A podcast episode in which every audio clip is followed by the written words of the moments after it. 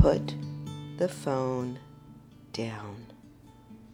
Oh boy, this is a big whisper this morning. Welcome. My name is Cara Bradley, and I bring you these daily whispers to help prod and poke and wake you up as I wake myself up, as I remind myself. And today it just came to me here in the wee hours of the morning to put the phone down, Cara. Really to think about when are you without your phone? Do you make excuses that you need to be available? I get it. I do it. But we need to have that sacred time every day when we are not checking that damn phone. So that's really all I have for you today is the question when are you without your phone?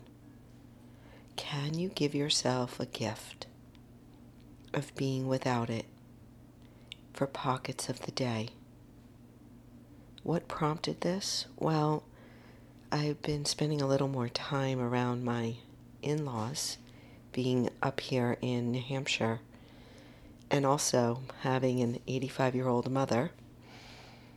And I've been watching and noticing them.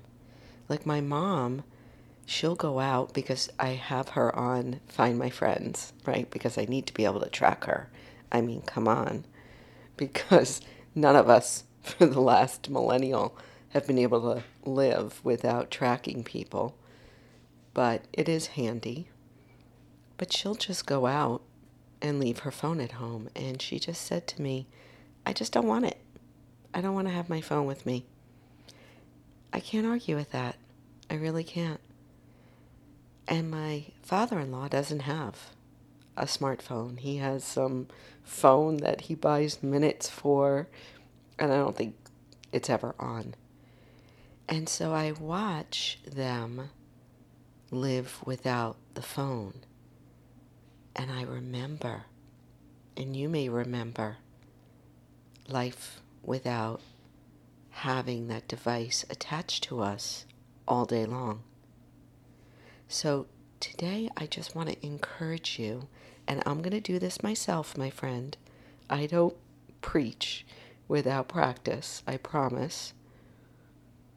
But I'm going to look for opportunity to be without the phone on my walk.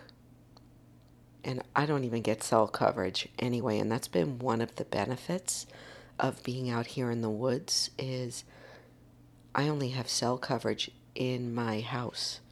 I go outside, I get on the road for the next 10 to 15 minutes. I don't have any coverage, which has been a blessing when driving because you can't even get a radio station. So unless I download a podcast, which I do sometimes, I'm just sitting with me and the scenery, and it's okay. I'm not perfect. I am so far from perfect. But I am going to start to try to allow myself some peace and quiet to be with myself in that non time. Right? You talk about non time as being time without the information overload coming at us, filling us, directing us from the outside. I am on a quest, a personal quest, to belong to myself first. And I've got some ideas for the next few days here talking about this. What might you discover? How might you feel when you are without the device? How would that settle your nervous system? How would it give the arousal system, that dopamine system that that gets sparked every time you get a text or a ding or a dong or a like or a follow? I mean, all that is just playing games with our nervous system. How might that change? What might you discover? Can we do this together? I'd love to hear from you.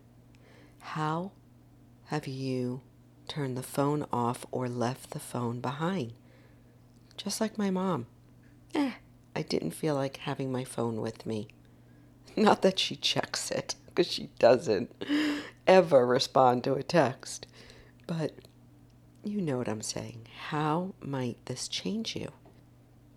I would love to hear, I would love to share your insights with this community.